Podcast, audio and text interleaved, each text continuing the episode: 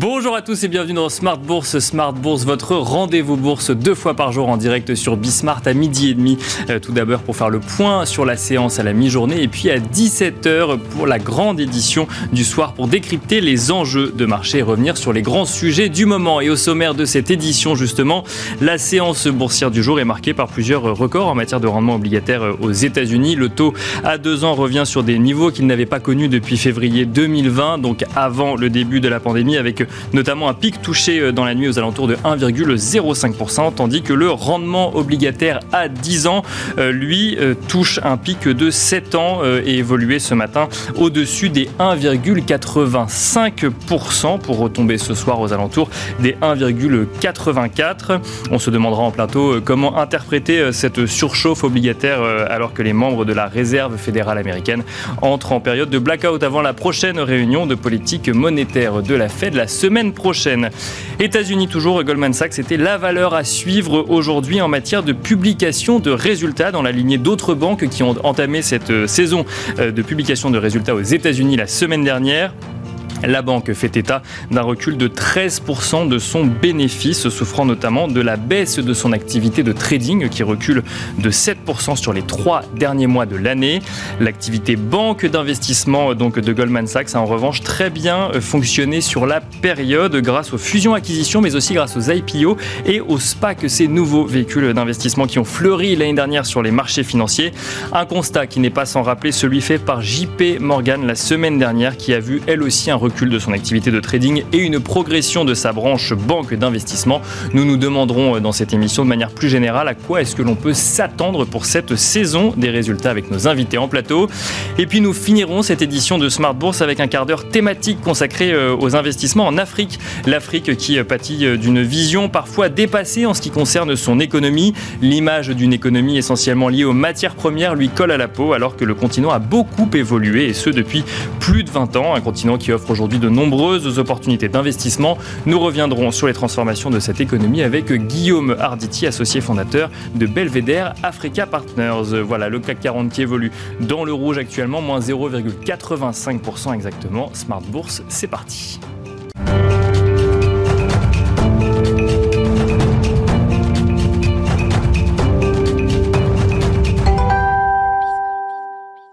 Et on commence comme d'habitude avec Tendance Mon Ami où Alix Nguyen vous propose un résumé complet de l'actualité boursière du jour. Le rebond d'hier n'est aujourd'hui plus qu'un souvenir pour le CAC, effacé par la perspective d'un durcissement de la politique monétaire de la Fed, dont l'effet se fait ressentir sur les marchés de taux, mais aussi sur les valeurs technologiques. À Wall Street, la séance commence en baisse.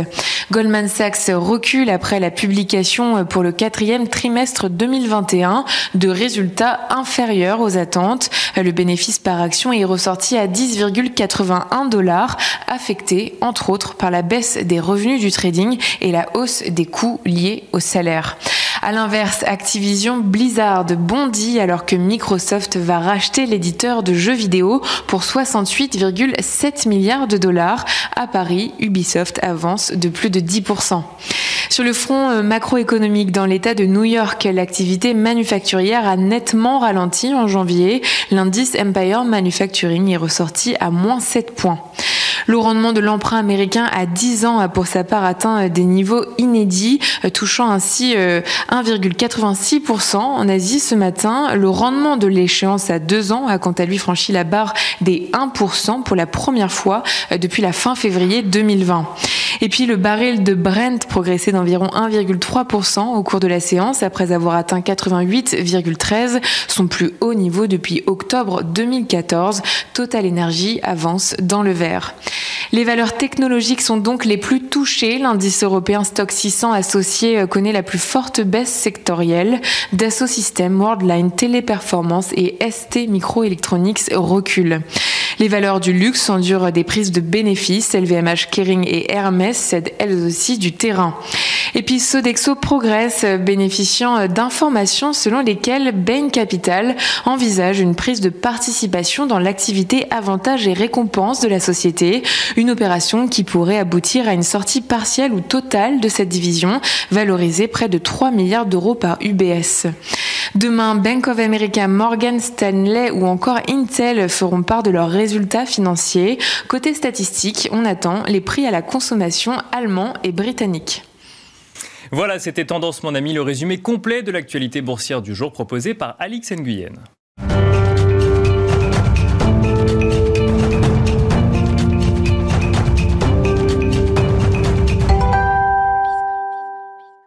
Et c'est parti à présent pour Planète Marché où nous allons tenter de décrypter les grands enjeux de marché, euh, des marchés financiers actuellement avec nos trois invités en plateau. Nathalie, Nathalie Pelleras est avec nous ce soir. Bonjour, bonjour Nathalie. Bonsoir.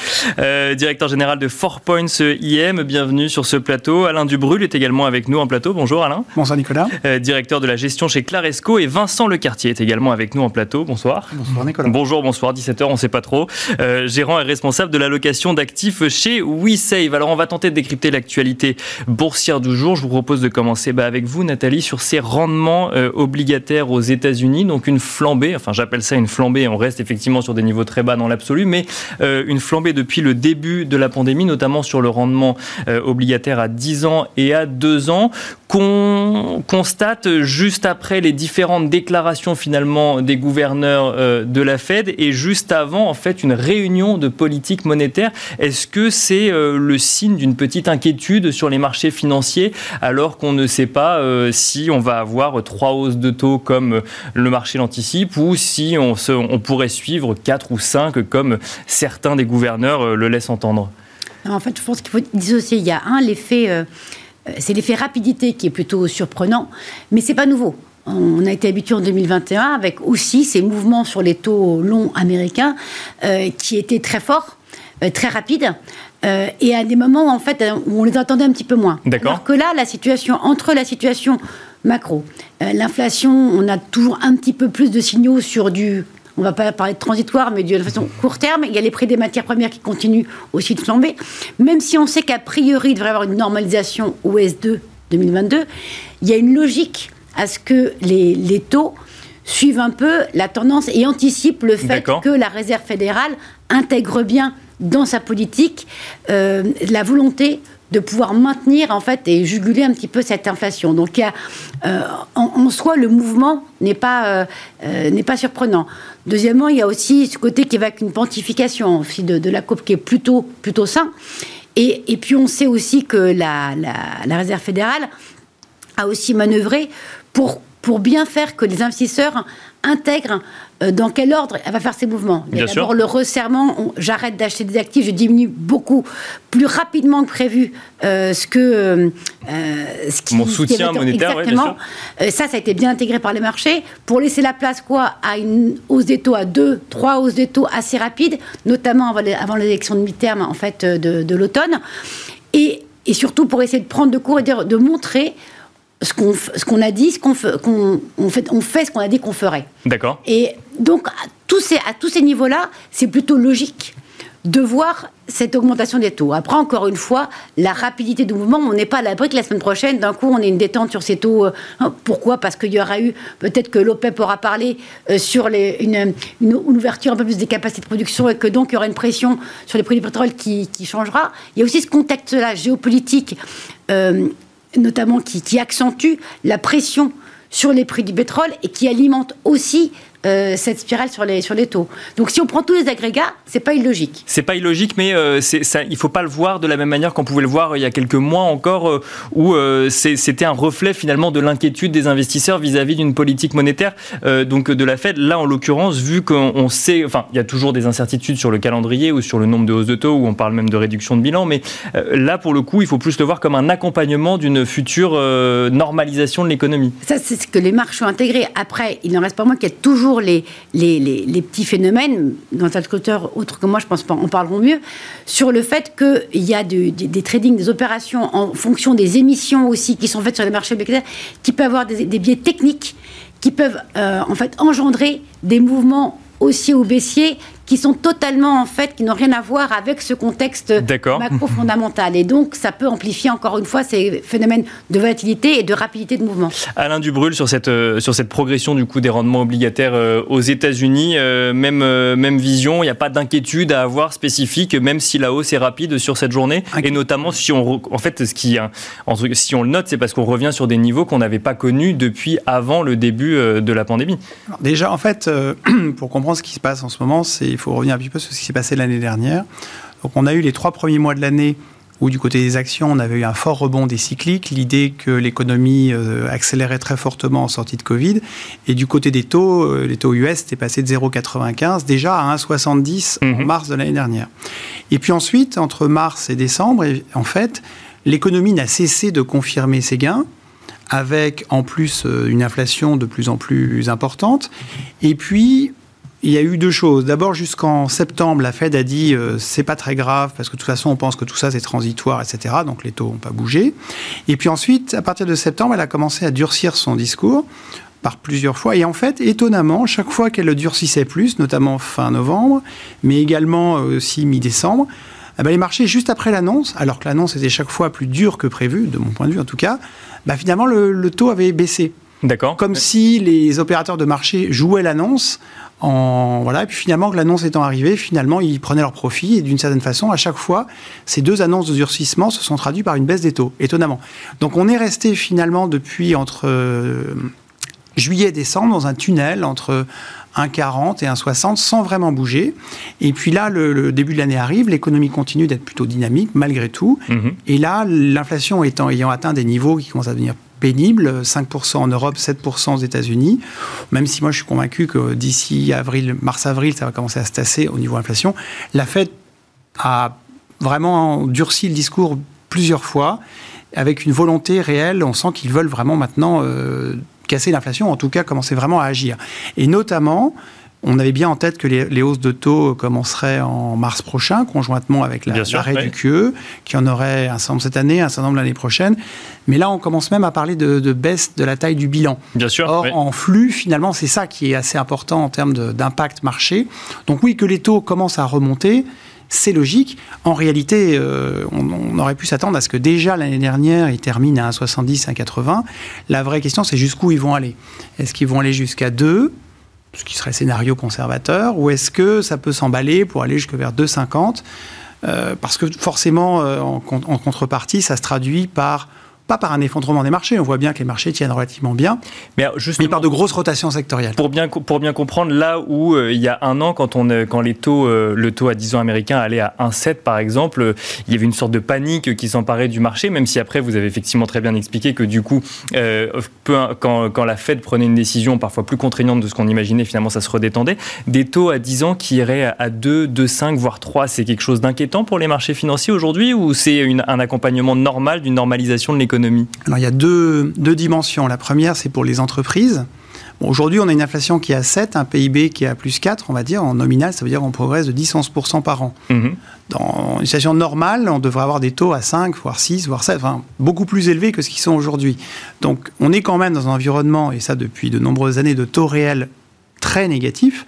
Et en réalité, l'accélération de l'inflation, si on regarde les taux réels, les taux ont encore baissé en fait depuis 12 euh, mois. Donc on a une économie qui est assez dynamique. C'est pas anormal que cette anomalie se corrige, mais elle ne se corrigera à mon avis que partiellement parce qu'on est dans un environnement de croissance structurelle. La croissance est bonne aujourd'hui, mais la croissance structurelle de nos économies développées n'est malheureusement pas très élevée. La démographie est assez adverse.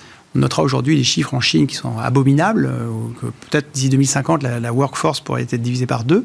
Donc attention à long terme. Mais bon, disons, faible démographie, et donc croissance modeste, avec des gros déficits budgétaires, les États ne peuvent simplement pas se permettre d'avoir des taux euh, à 3 ou 4% Sinon, le, déficit part en spirale. Donc de toute façon, les banques centrales devront rester... Euh, garder une certaine modération sur les taux. Maintenant, sur le mouvement de remontée actuel, c'est pas du tout illogique. En fait, pour les entreprises, que les taux passent de 1,5, 2 ou 2,5, je ne pense pas que ça les empêche de fonctionner. Leur niveau d'endettement n'est pas démesuré. Et en tout cas, euh, pour le, avec la croissance économique qu'on a aujourd'hui, c'est parfaitement soutenable. Là où c'est plus compliqué, c'est pour les marchés financiers, parce que si la hausse des taux est brutale, en tout cas rapide, ça a forcément un impact sur les multiples de valorisation. Bien sûr, On est prêt à mettre, et c'est ce qu'on voit aujourd'hui. Pour l'instant, l'étoile de Hermès, de LVMH ou, des sociétés technologiques n'a pas pâli. Dans les semi-conducteurs, on a eu euh, des, chiffres de TSMC il y a quelques jours qui étaient excellents. La dynamique est très bonne. Ce n'est pas un problème de compte de résultats. C'est plutôt un problème de multiples. Et pour être tout à fait honnête, si la hausse des taux est lente mais progressive, c'est pas du tout incompatible avec une hausse des marchés à moyen terme. En revanche, quand elle est rapide, il y a forcément des réallocations entre secteurs, c'est ce qu'on voit aujourd'hui. Alors on va parler des marchés financiers euh, dans un second temps. On va rester euh, du coup sur ce sujet taux et inflation et euh, décision de la Fed avec vous, Vincent Lecartier. Si je comprends bien, du coup, ces trois hausses de taux prévues par la Fed et notamment qui commenceraient en mars, c'est plus tellement un sujet pour les marchés financiers. Il y a quand même des déclarations donc de certains gouverneurs qui parlent peut-être de 4 ou 5 cette année. Ce qui pourrait, alors vous allez dire que je cherche l'inquiétude forcément, mais ce qui pourrait générer une petite inquiétude, c'est cette réduction du bilan envie de vous poser une première question toute simple. Qu'est-ce que ça veut dire quand la, quand la Fed décide de réduire son bilan? Ça veut dire qu'elle vend des actifs qu'elle a achetés pour faire en sorte qu'il y en ait moins euh, au passif de son bilan? Alors, y a deux manières de faire. Soit elle vend, soit elle ne reconduit pas des obligations qui arrivent à maturité. D'accord. Donc ça, c'est très simple. Euh, quand on regarde la structure du bilan de la Fed, euh, grosso modo, elle est passée de 4200 milliards avant la Covid jusqu'à... Euh, 8007 aujourd'hui. 8007 aujourd'hui, 8008 aujourd'hui. Euh, Là-dedans, vous en avez à peu près un tiers qui sont constitués par des MBS, autrement dit des crédits hypothécaires. D'accord. Et la Fed euh, est confrontée à euh, deux sujets un risque de spirale sur le long terme, en, termes d'inflation, parce qu'il y y a de l'énergie ou des choses comme ça sur le court terme, mais sur le long terme, c'est essentiellement une problématique de risque de spirale prix-salaire et l'immobilier. C'est les deux grandes problématiques qu'elle peut avoir. La spirale prix-salaire, je pense qu'elle peut probablement la contrôler au travers des hausses de taux. Par contre, l'immobilier, c'est pas forcément euh, aussi efficace rapidement. Euh, là, par contre, hein, au travers du bilan, elle peut jouer. Dans la mesure où elle a aujourd'hui au total 2600 milliards euh, de crédits MBS dans son bilan, elle est capable, par non-reconduction de ces crédits ou par vente de ces crédits, une partie en tout cas, une fraction, d'appuyer réellement sur le marché de l'immobilier et là pour le coup de calmer euh, le, risque qui peut, qui peut y avoir. De calmer un risque de quoi? De hausse des prix du coup euh, Hausse des prix, de hausse des prix parce qu'elle aurait soutenu cette hausse des prix. 20% de hausse des prix de l'immobilier l'année dernière et près de plus de 15 de mémoire sur, euh, sur la partie loyer. Donc on est sur quelque chose d'absolument colossal. Alors pour répondre à votre question qui était celle de quel est le, risque que, que le marché peut avoir d'avoir une contraction du bilan? Euh, on peut essayer d'évaluer euh, l'ampleur des, euh, des excès de cash que la, Fed a, mis sur le marché du fait de la Covid par les opérations de reverse repo. Autrement dit, les banques, lorsqu'elles ont des excédents de cash, se présentent auprès de la banque centrale de façon quotidienne et en échange de ça, donc il y, a une petite rémunération qui est opérée. Lorsqu'on regarde les opérations de reverse repo qui se sont produites l'année dernière, on tournait aux alentours de 1500 jusqu'à 1700 milliards de dollars quotidiens qui, étaient, qui étaient opérés. Donc on peut imaginer que c'est quelque chose de cet ordre-là qui potentiellement, sur la durée, pourrait être euh, euh, retiré par la Fed de son bilan. Et donc ça voudrait dire que ça ferait, euh, ce serait quoi? Serait un risque pour les marchés actions du coup, ou pour l'économie de manière générale, ou du coup l'un entraînant l'autre euh? C'est à peu près impossible de calibrer de façon précise quel, est le, quel, est le, bon niveau. Donc je pense que la Fed de toute façon le fera par tâtonnement, et elle verra à partir de quel moment effectivement ça commence à être sensible à la fois pour l'économie et pour les marchés financiers, puisque c'est deux choses différentes. Bien sûr. Sur l'économie, généralement, il faut euh, six mois, un an avant, avant que, les, que, que, ces actions interviennent réellement quand il s'agit des taux. Quand il s'agit du bilan, là par contre, vous retirez tout de suite euh, des, liquidités. Donc c'est beaucoup plus efficace rapidement. Donc je pense que à l'horizon euh, de, de, la problématique politique, qui est celle des, euh, élections de mi-mandat, cette espèce de combinaison entre hausse des taux et intervention sur le bilan répond assez bien, je pense, aux souhaits de Biden, qui cherche à faire À réduire l'inflation, effectivement. Voilà. Nathalie Pelleras, justement, sur ce sujet de l'inflation, on a atteint 7% du coup à fin 2021. Alors, il y a, effectivement, vous l'avez dit vous-même, on, ne parle plus de transitoire ou durable, mais de court ou moyen terme, puisqu'effectivement, bah, le transitoire est devenu durable, mais on nous parle d'un pic finalement atteint à, mi-année cette année. Est-ce que ça veut dire que déjà il y a l'impact sur les entreprises, on va y venir, mais de manière plus générale, on peut s'attendre à une normalisation de l'économie cette année en 2022 c'est très difficile. C'est très difficile comme question. Les sur l'inflation, elles sont, on, est encore, on se trompe encore plus que les prévisions sur les, sur les marchés. Euh, il y a les, en fait, que voir, c'est quels sont les phénomènes qui ont joué sur le court terme et sur lesquels on a commencé à avoir une normalisation. Euh, parce que ceux qui voyaient le gros de la normalisation de, l'inflation, le fait de dire que ça se tasse euh, sur euh, S2, voire certains commençaient à imaginer que sur le, le, deuxième trimestre, hein, c'était basé sur un scénario avec un pétrole qui restait en deçà de 85 dollars. C'est mal parti. Mais... Voilà. Donc après, combien de temps est-ce que ça va tenir Donc euh, ça, c'est un, phénomène qui peut jouer aussi. Mais sinon, sur les autres euh, drivers et, le fait qu'il y ait beaucoup de, demandes, et un des phénomènes qui a impacté euh, l'inflation, c'est tout ce qui, en fait, coût de transport et de fret, qui était très important, et sur lequel il y a un peu un début de normalisation. Un, déjà, le goût d'étranglement, au fur et à mesure que, les économies se sont ouvertes, bah, il y a une petite partie qui, qui a quand même, le flux a pu repartir. Bien sûr, Donc on n'est plus, pas, on n'est plus sur un, stop and go. Et, deuxièmement, il y avait aussi une grosse problématique dans ces prix du, fret et du transport qui était liée au, manque de, de main-d'œuvre et de chauffeurs et autres, et qui a été amplifiée par le phénomène de vagues. On a oublié, on n'en a pas parlé encore depuis tout à l'heure, euh, des, variants. Bien sûr, de micron, de delta, oui, bien sûr. Il y a aussi un réel impact dessus parce que faut bien voir que quand on a, même si heureusement il était moins dangereux micron, il y a quand même eu beaucoup de contamination, ce qui veut dire beaucoup de gens qui ne travaillent pas. Et donc, les gens qui ne travaillent pas, c'est dans mais c'est dans tous les corps de métier, donc y compris le transport. Donc en fait, il y a ce phénomène là qui a rejoué à court terme, mais normalement, on devrait avoir des personnes plus formées, on manquait de chauffeurs formés, on manquait, il y avait des chauffeurs malades, donc tout ça, toute cette, cette dynamique qui a impacté les prix mhm. va beaucoup mieux et beaucoup mieux gérer, donc on devrait retrouver une fluidité. Euh, après, il y a les autres problématiques qui restent beaucoup plus sur euh, les, ce qu'on dit tout à l'heure, les, prix et les salaires, Bien sûr, notamment. Euh, mais ça, ça peut être plus, plus géré. Donc, à court terme, d'après ce qu'on voit et ce qu'on lit des spécialistes, il n'y a pas de raison à ce que cette inflation, ce fort niveau d'inflation de 7%, il a quelque chose de court terme. En plus, il y a une base de comparaison par rapport à une bien sûr, oui, bien sûr. une forte croissance. Et puis, il y a aussi le niveau de croissance et de production qui va se normaliser aussi. Il y a un lien de cause à effet entre les deux. Euh, après, la, question, la vraie question, c'est quand est-ce que ça va se, se, tasser et, à quel niveau on va être sur du, sur du plus moyen terme. Mais sur le sujet justement, euh, justement des, euh, des travailleurs, euh, que ce soit des hausses de salaire ou des, des emplois, des emplois vacants, on en parlait avec, avec Goldman Sachs ou avec JP Morgan, c'est un sujet qui est mis en avant, notamment l'inflation salariale, et ça c'est pour le secteur bancaire, mais dans d'autres secteurs aux États-Unis, que ce soit la restauration ou les transports, on manque de travailleurs. Ça c'est un sujet qui reste pour le coup un des grands enjeux de ce début d'année 2022 pour les entreprises. Oui, mais c'est un, un, sujet de, de, manœuvre. Les, hausses de salaire, il euh, ne faut pas oublier en fait qu'en soi, le fait qu'il y ait une, une machine, une production euh, qui soit en croissance, qui ait des salaires qui augmentent, c'est plutôt une bonne chose, la croissance de l'économie. Et donc, à partir du moment où on a des, des, banques centrales qui savent bien euh, manœuvrer et gérer par rapport à justement à cette inflation.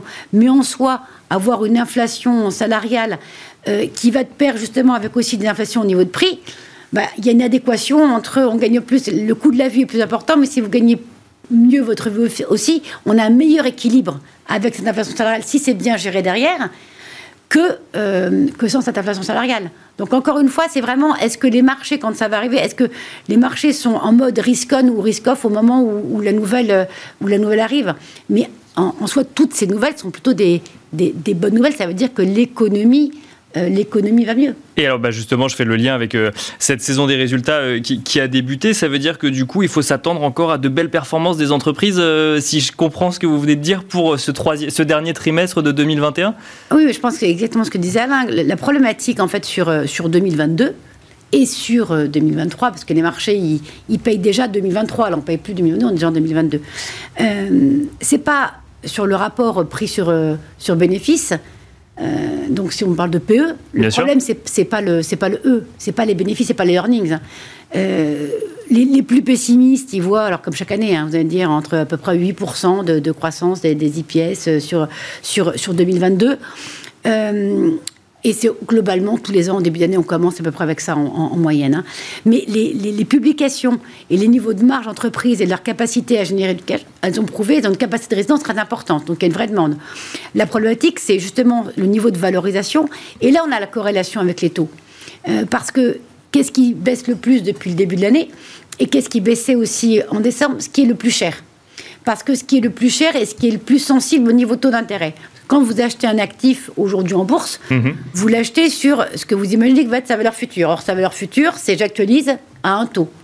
Et ce taux, ben, plus ce taux est élevé, ben, moins ma valeur future euh, est importante aussi. Donc vous avez tout un segment de la tout ce qui est payé très très cher, hein.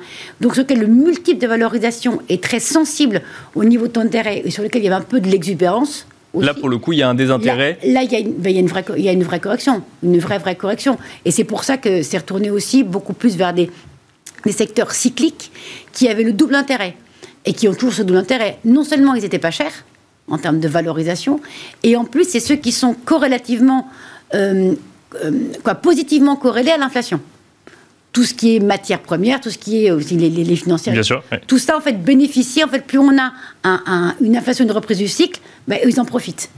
Alain Dubrul, même question du coup sur, sur cette saison des résultats qui débute. Donc on a parlé des bancaires qui effectivement marchent plutôt mhm. bien pour celles qui ont déjà publié leurs euh, résultats. À quoi est-ce qu'on peut s'attendre du coup sur, euh, sur cette saison qui va s'étaler encore sur euh, plusieurs, plusieurs semaines?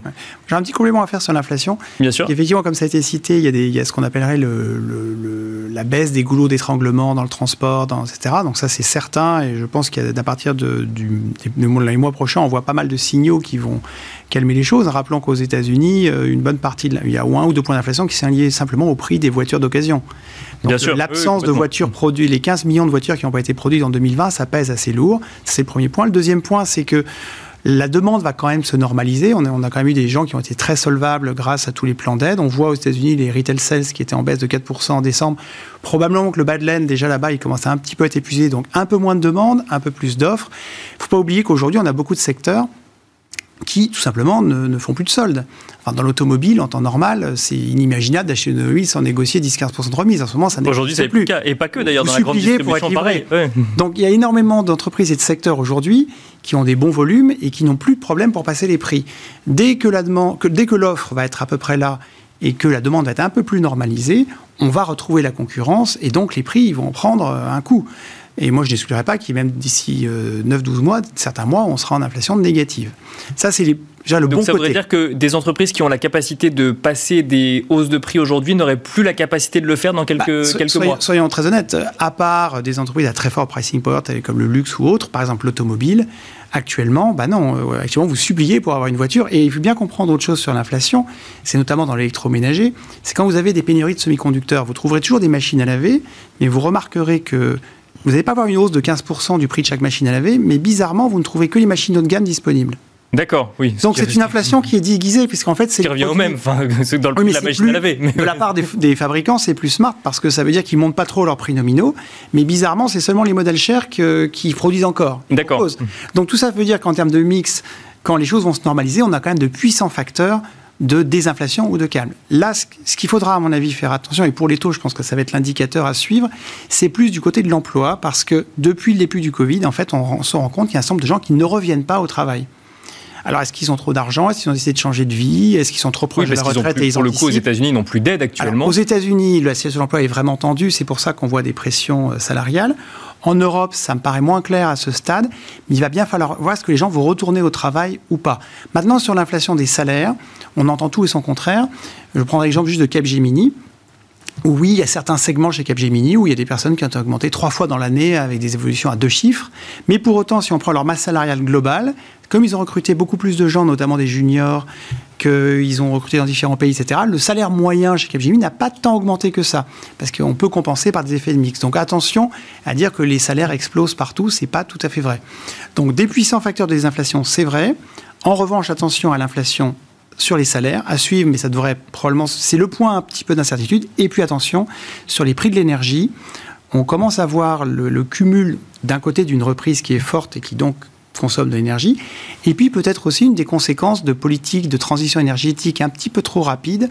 Par là, je veux dire que en ce moment, euh, par exemple, la, voiture électrique prend un essor beaucoup plus rapide que prévu, et c'est probablement tant mieux. Mais en face, on a beaucoup de pays qui ferment leurs centrales nucléaires. On a beaucoup de gens qui on veut du plus de renouvelables, mais personne ne veut d'éoliennes. je caricature, mais vous y arrivez. Oui, donc il faut intégrer que, ça, fait augmenter mécaniquement les prix de l'énergie. Et puis surtout, pour le conventionnel, vous avez pas mal de, banques aujourd'hui qui ne prêtent plus simplement pour l'exploration pétrolière. Or, les capacités pétrolières mondiales, si on ne fait pas de nouveaux puits, l'attrition annuelle, c'est genre 4-5%. Donc si on n'en maintient pas un minimum, on va avoir une demande d'énergie qui progresse, une demande d'énergie renouvelable qui doit progresser mais pas assez vite et on va se retrouver en corner sur l'énergie. C'est ce qu'on voit en France notamment avec EDF et les problèmes qu'ils ont aujourd'hui, mais c'est un problème qui pourrait être plus général au niveau mondial, entretenir des coûts énergétiques importants et ça, ça pourrait être ennuyeux pour l'inflation, mais aussi pour la croissance. Parce qu'aujourd'hui en Europe, au prix actuel de l'électricité, vous avez des producteurs d'engrais qui ne produisent plus. D'abord, c'est produit ailleurs qu'en Europe, mhm. et puis les prix des engrais augmentent, donc les prix des produits agricoles risquent aussi d'augmenter.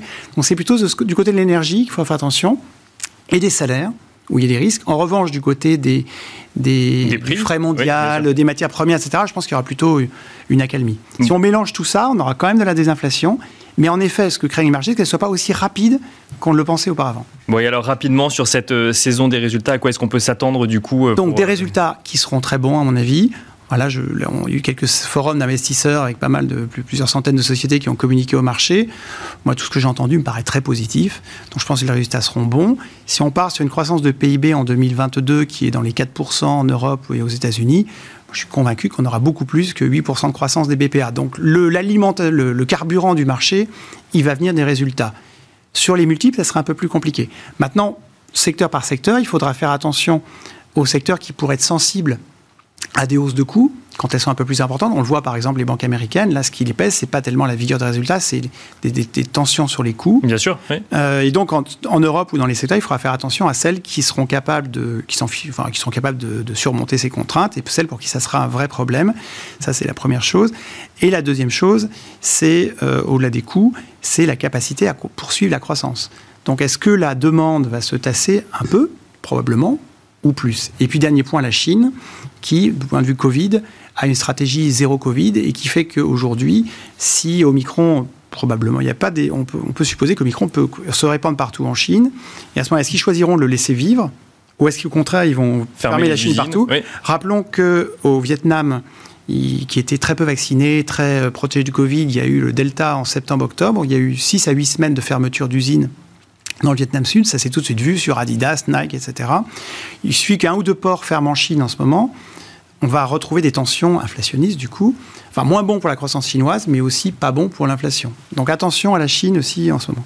Vincent Lecartier, attention à la Chine, euh, du coup effectivement euh, un sujet, euh, un sujet d'actualité, alors que bah, on, a vu hier cette banque centrale chinoise qui a décidé d'abaisser ses taux, alors qu'on parle, on parlait en début d'émission de cette volonté de, de la Fed de remonter ses taux. Là, on sent que la banque centrale chinoise dit il faut qu'on continue à soutenir cette économie, cette économie chinoise qui, bah, du coup effectivement pâtit d'un côté de cette politique zéro Covid et de l'autre de ce sujet immobilier sur lequel on ne va pas revenir. Donc on a déjà euh, beaucoup traité euh, sur Bismart et dans cette émission euh, en particulier. Quel message ça envoie du coup ce soutien de l'économie, de cette première, en, tout cas de cette locomotive de la croissance sur les années, sur les années Covid qui d'un coup a encore, qui a encore besoin de soutien aujourd'hui?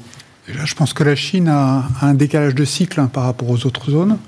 Euh, donc elle était euh, la, plus, la plus dynamique pendant la phase de Covid parce que c'était euh, l'exportateur naturel pour tout le monde. donc elle a, pris, elle a pris cette avance et du coup elle, est, elle a été dans un cycle un petit peu décalé et elle a plutôt durci sa politique budgétaire et monétaire l'année dernière et désormais bah, elle est plutôt dans une phase à redevenir un peu plus coulante. Je pense que la question immobilière les déborde peut-être un tout petit peu et du coup je pense qu'effectivement s'il réallègent, réassouplissent un tout petit peu la politique monétaire, c'est peut-être aussi pour calmer le jeu du côté de, de l'immobilier. Je pense que surtout, lorsqu'on regarde la décomposition de, de la croissance économique chinoise, on s'est retrouvé à avoir une croissance largement tirée par l'export. Euh, alors que le pays essaye quand même de redynamiser à un moment ou à un autre sa consommation nationale. Mhm. Ça ne vient pas. Euh, le fait d'avoir durci sa politique monétaire l'année dernière euh, a probablement un petit peu pénalisé la consommation euh, des, ménages.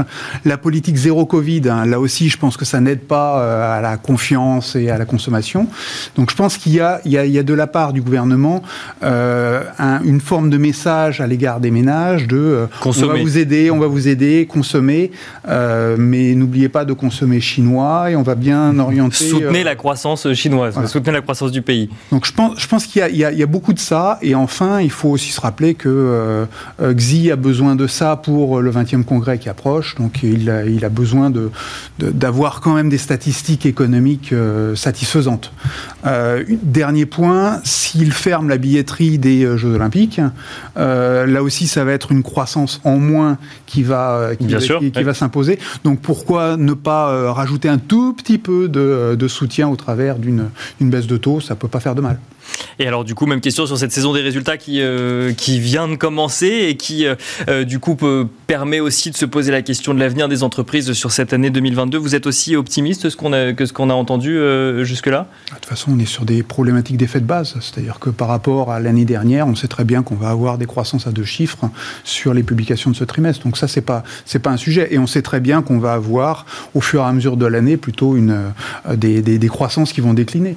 Est-ce qu'on est, euh, inquiet euh, des, perspectives cette année. Non, je rejoins entièrement ce qui a été dit. Euh, on est assez tranquille. La vraie question, c'est plus pour l'année prochaine, puisque là, on passe de, croissance de 4% aux États-Unis ou en Europe à plutôt du 2,5% l'année prochaine là, ça commence à devenir un petit peu plus compliqué. Donc, la, vraie question, c'est le, moment où les marchés financiers vont basculer complètement de l'exercice 2022 à l'exercice 2023 traditionnellement, c'est plutôt vers l'été que ça se passe. Donc j'aurais tendance à dire que pendant euh, euh, six mois, on peut encore euh, rester relativement confiant sur les marchés. Et après ça, il faudra peut-être réfléchir un petit peu.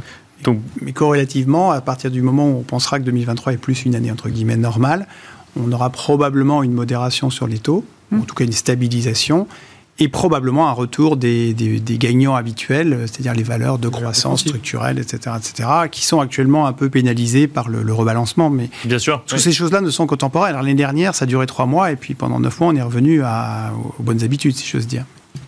Alors, un mot rapide, peut-être avant de regarder un petit peu ce que, ce que vous regardez euh, les uns et les autres sur les marchés financiers, de, l'actualité. Euh, Microsoft qui fait une offre d'achat euh, de près de 70 milliards de dollars sur Activision Blizzard, de plus grosse opération de fusion-acquisition dans la tech en tout cas. Qu'est-ce que ça vous évoque, Nathalie Pelleras?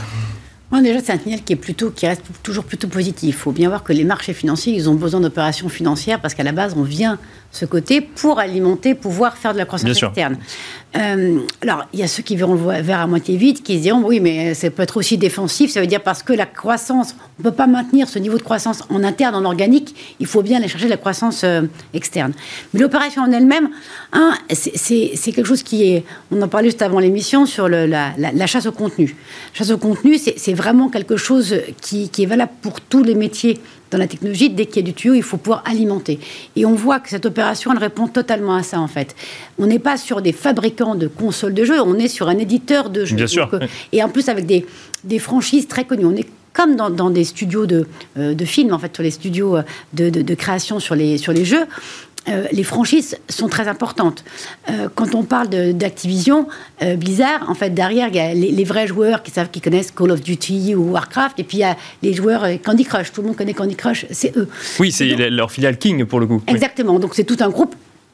Donc là-dessus, il y a vraiment une volonté, je pense, un déjà d'être un, acteur incontournable dans, dans le jeu.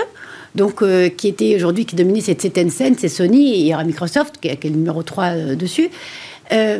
Et puis cette course, pareil, au contenu, parce qu'il n'y a pas non plus beaucoup, beaucoup d'éditeurs de jeux. Si on voit Ubisoft euh, monter aujourd'hui boursièrement, c'est parce que... Parce que c'est le qui reste plus que lui. et puis avec, avec une qualité et des, vrais, et des vraies franchises derrière. Après, il y a aussi, euh, pour voir euh, Activision, boursièrement, ça fait quand même plusieurs mois où c'était quand même pas terrible. Euh, en termes de valorisation, on était quand même sur un, niveau bas. Il a eu un comportement boursier euh, malheureux et je pense qu'il y a aussi un opportunisme de, Microsoft dans, dans le timing d'opération.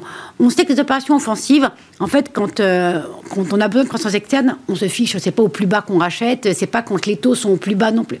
Mais en tout cas, le phénomène, le comportement boursier d'Activision fait que, il paye une prime de, presque 50%.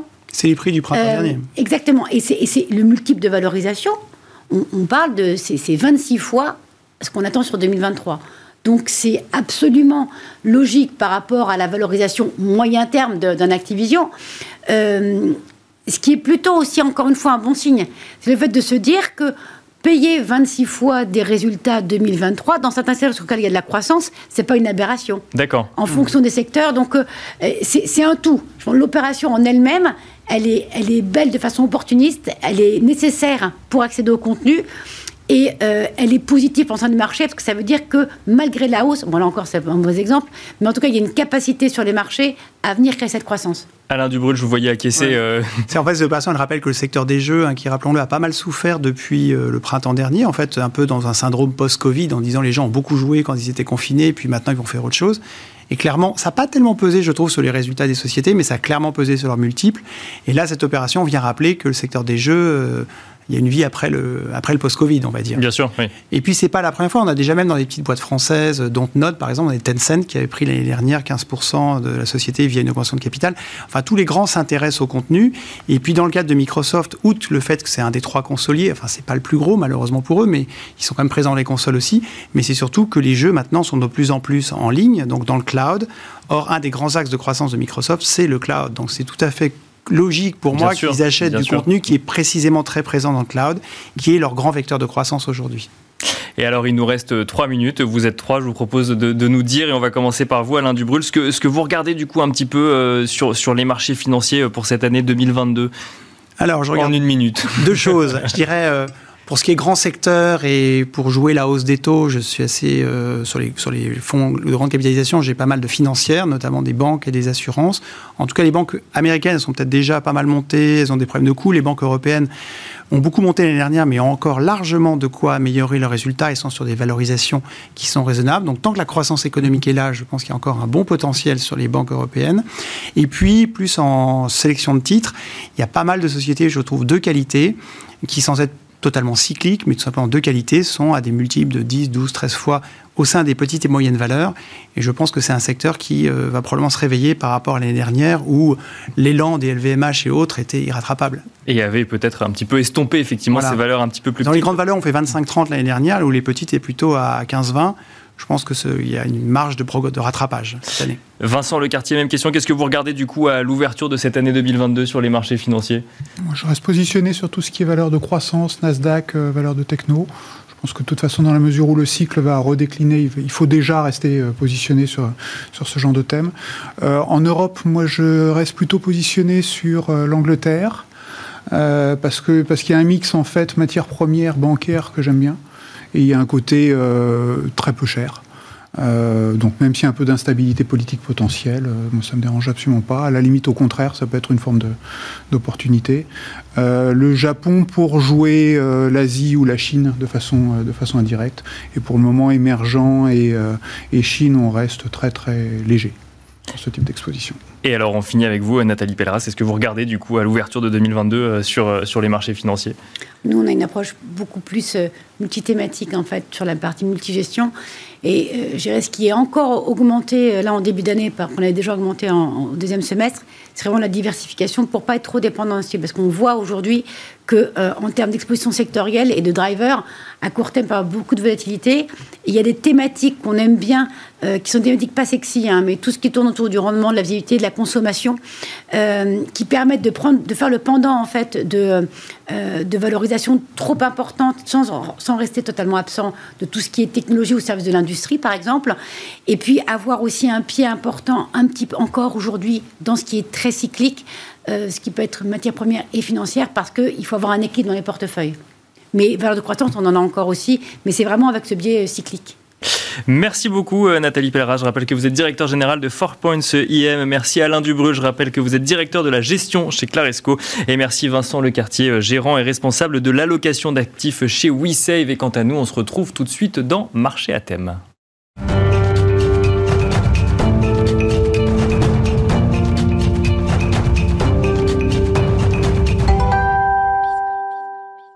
Et on enchaîne avec le quart d'heure thématique de Smart Bourse marché à thème. Et en l'occurrence, nous allons nous intéresser à l'Afrique et regarder euh, de manière globale comment le continent peut être source d'opportunités économiques. Ce sera également l'occasion de remettre les pendules à l'heure d'une certaine façon et d'arrêter de regarder ces économies avec un logiciel qui date peut-être d'hier, voire d'avant-hier. Pour en parler, j'ai le plaisir de recevoir en plateau Guillaume Arditi, associé fondateur de Belvedere Africa Partners. Bonjour Guillaume Arditi. Bonjour Nicolas. Bienvenue sur le plateau de, Smart Bourse. Alors je commence un peu avec cette image d'épinal qu'on peut avoir d'une économie africaine qui serait essentiellement tournée vers les matières premières en fait. Oui, absolument. C'est vraiment l'image qui colle, euh, qui colle aux, économies africaines depuis longtemps.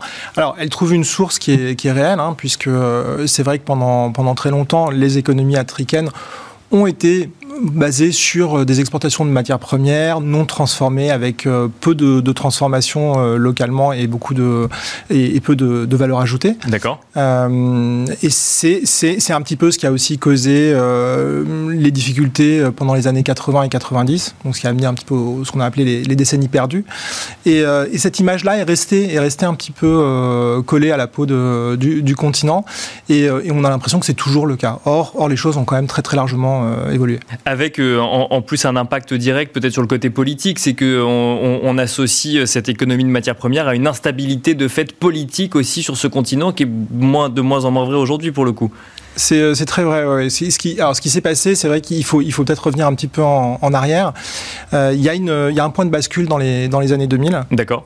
jusque dans les années 2000, on était justement voilà, sur vraiment une, un contexte d'économie de, uniquement basée sur les matières premières et qui tournait un petit peu sur elle-même à partir des années 2000, on a de nouveau une hausse des cours et qui permet de donner un bol d'oxygène euh, aux économies africaines et, de là de commencer à développer euh, les économies dans un autre sens, en renforçant des fondamentaux économiques qui eux-mêmes ont eu un, effet positif sur, euh, sur la stabilité politique. Pardon.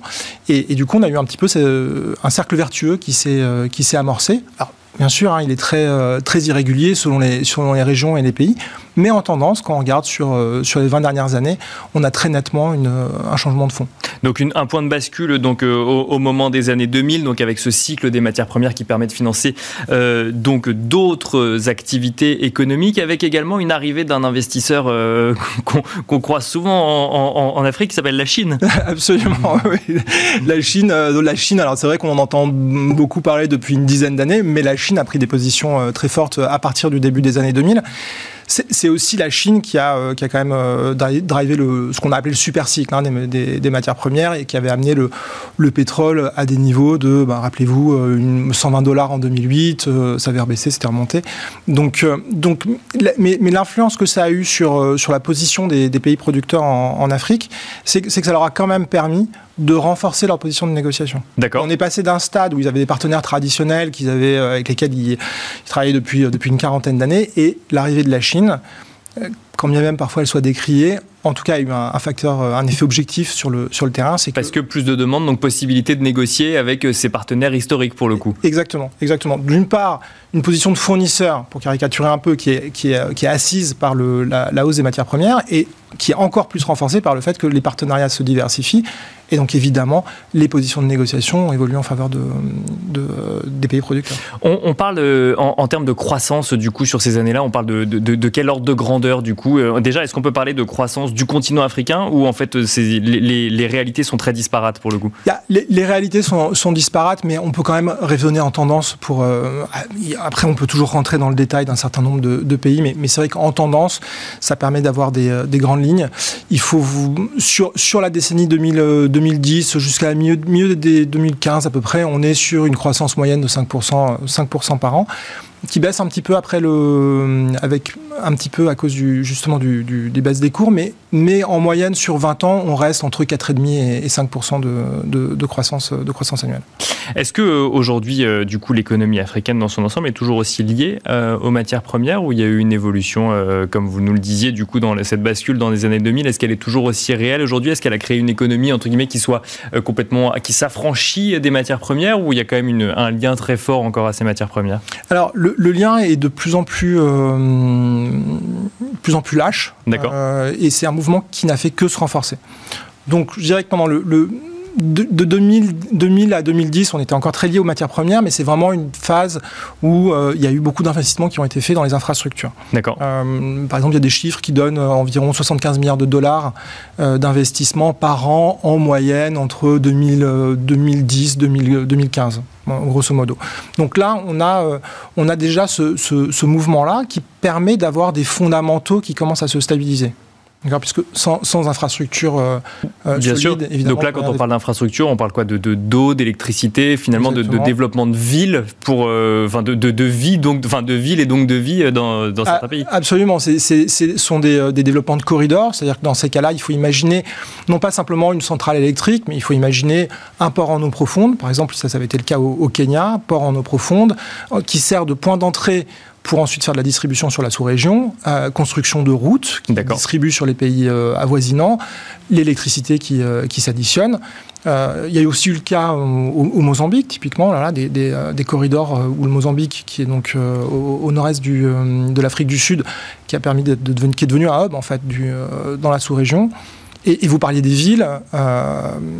La première fois que j'étais à Maputo, donc la capitale du Mozambique, j'étais en 2000. D'accord. Euh, littéralement, quand vous passiez la, la frontière sud-africaine, la route était totalement délabrée et vous arriviez dans une ville qui n'avait pas encore pensé euh, les, plaies de, euh, de, la guerre civile qui s'était finie en, en 94. Donc, c'est-à-dire que vous aviez des, des, immeubles qui étaient criblés de balles. Euh, Aujourd'hui, si vous allez à Maputo, la ville est complètement rénovée. c'est une très belle baie et qui, est, qui est parsemée d'hôtels 5 étoiles et d'hôtels d'affaires. Et donc ça, du coup, parce qu'il y a eu des investissements massifs en fait en infrastructure, qu'est-ce qu'ils ont permis ces investissements en infrastructure? Alors, je pense que ça, a permis d'être vraiment la base sur laquelle commencer à rentrer vraiment dans une phase de diversification des économies progressive. Donc là, c'est vraiment un phénomène auquel on est en train d'assister actuellement. La diversification des économies et puis euh, l'intégration de la chaîne de valeur, le tout s'appuyant sur le développement d'une classe moyenne. D'accord, et donc d'une demande intérieure. Et donc d'une demande intérieure. Donc on commence à assister depuis, euh, je dirais vraiment une dizaine d'années, à la création de marchés intérieurs qui deviennent vraiment particulièrement significatif. C'est quand même assez rapide euh, la création d'un marché intérieur sur une, sur une dizaine d'années. Euh, vous qui suivez ça au quotidien, euh, du coup, c'est. oui, ça. Il y, a eu une accélération qui a été très nette sur, les, sur, les, sur les 20 dernières années. Je pense qu'on l'a vraiment noté quand, quand, on travaillait sur le continent à partir de, je dirais, 2006, 2007 jusqu'à aujourd'hui. Et pour vous donner un petit peu un, peut-être un ordre d'idée, parce que pour, pour matérialiser un peu les choses, quand on parle de, la consommation en Afrique, euh, il faut imaginer qu'en en 2005, la consommation, c'était 900 milliards de dollars. D'accord. On passe en 2014 à 1400 milliards de dollars, et les prévisions pour 2025 sont de plus de 2000 milliards. D'accord, donc on serait en fait moins vers des économies d'exportation de matières premières, mais plus vers des économies avec un réel marché intérieur. Exactement. Aujourd'hui, le défi, c'est de, transformer euh, ces économies qui étaient principalement exportatrice de matières premières et importatrice de produits finis, c'est d'arriver à passer sur de la transformation locale et de faire de la substitution d'importation. Et alors, elles sont basées sur quoi ces économies? Il y a des secteurs d'activité qui, euh, qui émergent particulièrement? Ouais, alors ça c'est vrai que c'est une question qu'on à laquelle je suis, je suis, régulièrement confronté euh, dans, dans, dans, dans, le cadre de mon, de votre job et de l'activité. C'est on nous demande parfois euh, où sont les opportunités et, finalement, la, question que je me pose, ça a été plutôt à l'inverse, c'est où, où, est-ce qu'elles ne sont pas? D'accord. ok. Et euh, en fait, il y a dans, dans, chaque, dans chaque segment, il y a des opportunités. Simplement, c'est le niveau de maturité qui est plus ou moins important. Donc, par exemple, on parlait des infrastructures, là, le niveau de maturité a plutôt progressé. Maintenant, euh, aujourd'hui, un des euh, un des, des, axes qui va devenir absolument fondamentaux, c'est l'agro-industrie. D'accord l'agro-industrie, il faut imaginer que euh, aujourd'hui l'Afrique représente 60% des terres arables disponibles dans le monde. D'accord? Donc quand on, se, projette dans un contexte global, où on a une, croissance démographique mondiale qui est, très importante, l'enjeu alimentaire va devenir euh, de plus en plus prégnant. Et, donc là, l'Afrique a, encore une carte à jouer euh, qui est, qui, est, monumentale. Et donc ce à quoi on, on assiste, c'est vraiment un mouvement de transformation localement, donc l'agro-processing. Souvent, on parle du cacao, on en avait parlé, je crois, la, dernière fois avec, euh, avec Grégoire. Et, là, aujourd'hui, euh, ça continue dans plein d'autres secteurs. On peut penser à la noix de cajou, la sauce tomate. D'accord, c'est un exemple. on reste dans l'agroalimentaire. On reste dans l'agroalimentaire. Et, et alors, ce qui est fascinant, c'est qu'en plus, ça va s'associer avec la tech. Eh bien justement, parce que je voulais vous poser une question là-dessus, c'est où est le digital dans tout ça? Est-ce qu'il y a du digital euh, sur, sur, le continent africain ou est-ce qu'il y a une... Oui, ça oui, mais est-ce qu'il y a une économie du digital sur le continent africain? Alors, il y a une économie du digital qui est en très, très forte croissance, euh, parce qu'on a assisté à ce phénomène qu'on a, qui a été qualifié un peu de, de leapfrogging, le, le, saut de grenouille. C'est ça. Un saut, euh, où on passe directement sur des applications sur téléphone euh, plutôt que de. Enfin, on, saute quelques étapes qu'on a pu connaître du coup euh, en Europe, par exemple. Exactement. L'exemple, l'exemple, euh, un petit peu le cas d'école, c'est le téléphone. Donc on passe directement d'un stade où il n'y avait pas de téléphone à tout de suite le, au mobile, donc sans, sans, sans passer par le filaire. Et on passe notamment peut-être même à un paiement sur mobile directement, euh, le sans, sans, potentiellement passer par un paiement par carte bleue sur un ordinateur ou autre euh, directement. Et, là, ils sont pionniers, puisque euh, là où le, paiement mobile s'est le plus développé, c'est au Kenya.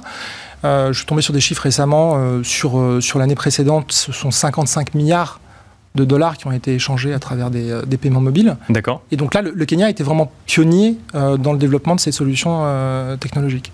Donc euh, la, la, euh, la, fintech et puis l'agritech sont aujourd'hui deux axes très importants euh, sur le développement du digital en, Afrique. D'accord, donc le digital c'est la fintech, donc c'est effectivement les paiements mobiles dont vous nous parliez, mais c'est également le lien avec l'agroalimentaire dont vous nous parliez tout à l'heure, où là on développe des solutions digitales en lien avec ce secteur agroalimentaire. Oui, bah, il va y avoir par exemple des, des, sociétés qui vont développer des, des logiciels d'intelligence artificielle pour faire de l'analyse climatique et, et, alimentaire. D'accord. dans les zones reculées, il y a maintenant beaucoup de paysans qui sont, euh, qui sont équipés de mobiles qui leur donnent les cours euh, des, euh, de leurs de leur sous-jacents et qui donc du coup sont mieux à même de les, de les négocier. Quoi.